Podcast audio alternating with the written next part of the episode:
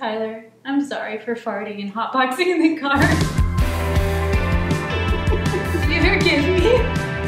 I forgive you. Hey, we are the Garbies, and this week we are apologizing, asking for forgiveness, and encouraging one another. So we are on a series called Deep Relationships, where we're looking at what does it mean, how do we actually live Mhm. deeply with God and with people. And one of the things that we've seen is that if we're going to have these types of relationships, conflict is unavoidable. Yeah. So last week the guys talked about conflict, and we put a poll out on the video. And 60% of us are a little bit like, no, no thanks to conflict. And 40% of us are like, yes, let's go for it. Let's Which go is find surprising. each other. No, yeah. More of you are all about conflict than I would have expected. Yeah, I'm definitely on the avoidance side. But one of the things that we learn when we encounter Jesus, when we read about his life and we read the New Testament, is that he invites us to be a part of his family, which is different from the world. And the way that we live and relate to one another uh, should be one that's filled with grace and patience and humility. So there's an awesome passage Mhm. from Colossians 3. So we're uh, in verse 12. Since God chose you to be the holy people he loves, you must clothe yourselves with tenderhearted mercy, kindness, humility, gentleness, and patience. Make allowance for each other's faults and forgive anyone who offends you. Remember, the Lord forgave you, so you must forgive others. Above all, clothe yourselves with love, which binds us all together in perfect harmony. And let the peace that comes from Christ rule in your hearts. For as members of one body, you are called to live in peace and always be thankful. Yeah, I love that. Especially that picture at the end of being one body. That's Mhm. really such a, a, an important part of understanding what this means is that we are not our own, that we are connected, we are a community, we are a family with Jesus at the head.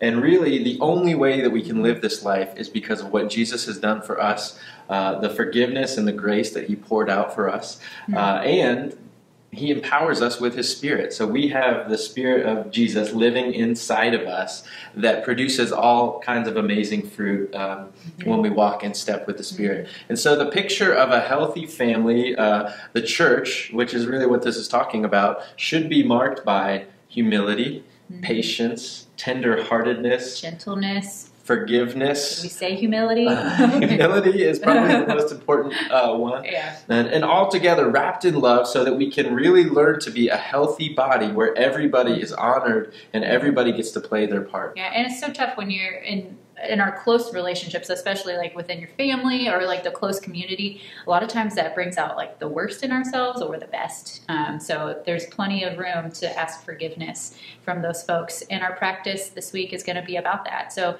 it's helping to create some um, structure and boundaries for those of us that are conflict avoidant to have a safe place to practice asking for forgiveness and then receiving some um, affirmation too. Yeah, so the practice is called Faults and Affirmations, and we learned this from Jared Boyd up in Columbus at Franklinton Abbey. Shout out. Thanks, Jared. Uh, and really, yeah, it, it creates a context for uh, confessing to one Mhm. another and extending forgiveness, and then also encouraging and calling out the good. So there's kind of an identity at play here as well. Mhm. It's it's reminding us of who we really are in Christ and as a part of His family. We make allowance for one another's fault, and then we we go over the top and we are encouragers. We call out the good. Yeah, so practically you could do this around the table um, with your family, with the kids, if you got them, um, with a close friend, whoever. And the faults are something that you're naming about something you hurt in somebody else that you did. It's not calling out other people's stuff, it's calling out what's going on in you. Right. Yeah. So we start with humility by confessing our own faults. And this isn't a heavy thing where we dig deep and we're just like creating a context where we're always beating ourselves up and finding every little nitpicky thing. Um, but it is just when something comes up, we just acknowledge it, we get it out into the open so that we can move forward and be one body. Mhm. So I might say, Rachel, I'm sorry. Yesterday I was very short with you and I um, did not do a good job of opening myself up to you and having the conversation that you were trying to have with me. And I'm sorry. I forgive you. So, when somebody asks for forgiveness, the Mhm. correct response is I forgive you. we don't belittle it, we don't make it no big deal or no problem, don't worry about it. Um, we say, I forgive you. And for some of us, that's really hard, but we want to create that context where that is just who we are as a community. Mhm. And then on the flip side of that as well, we call out the good. So notice something specific, a way that you saw um, the, the people in your life acting like Jesus to you. Uh, you saw God at work in their life, or you know, just something to encourage them. So Rachel, I really have loved the way over this weekend that you have just taken extra special care with our kids. Uh, you've just been such an awesome mom, uh, spending quality one-on-one time with them and encouraging them, and uh, I love that. Thank you. So the same thing when you offer an affirmation, when somebody calls something and speaks something good that they see in you, we don't belittle it. We don't say it's no big deal. Oh, anybody would have done it. Um, we simply say Thank you.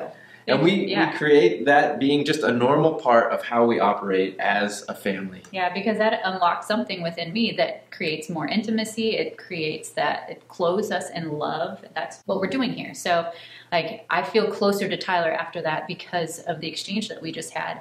Um, so, it's just a really beautiful practice. Yeah, and I think this is actually the reverse of how our culture typically operates. Normally, we call out the faults in other people and we prop ourselves up and we want to share our accomplishments and how good we are.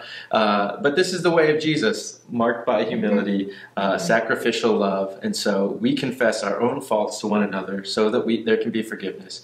And then we want to be a community that is just constantly encouraging one another, building each other up. Mm-hmm. So give it a shot this week. Faults and affirmations. Find the people uh, that are closest to you. And if you've been living with any kind of person in the last several months, Yeah. you have something to y'all. apologize for. Yeah. It has brought out the real stuff in us. So Mhm. give it a shot. Have fun. hmm We love you guys. Peace.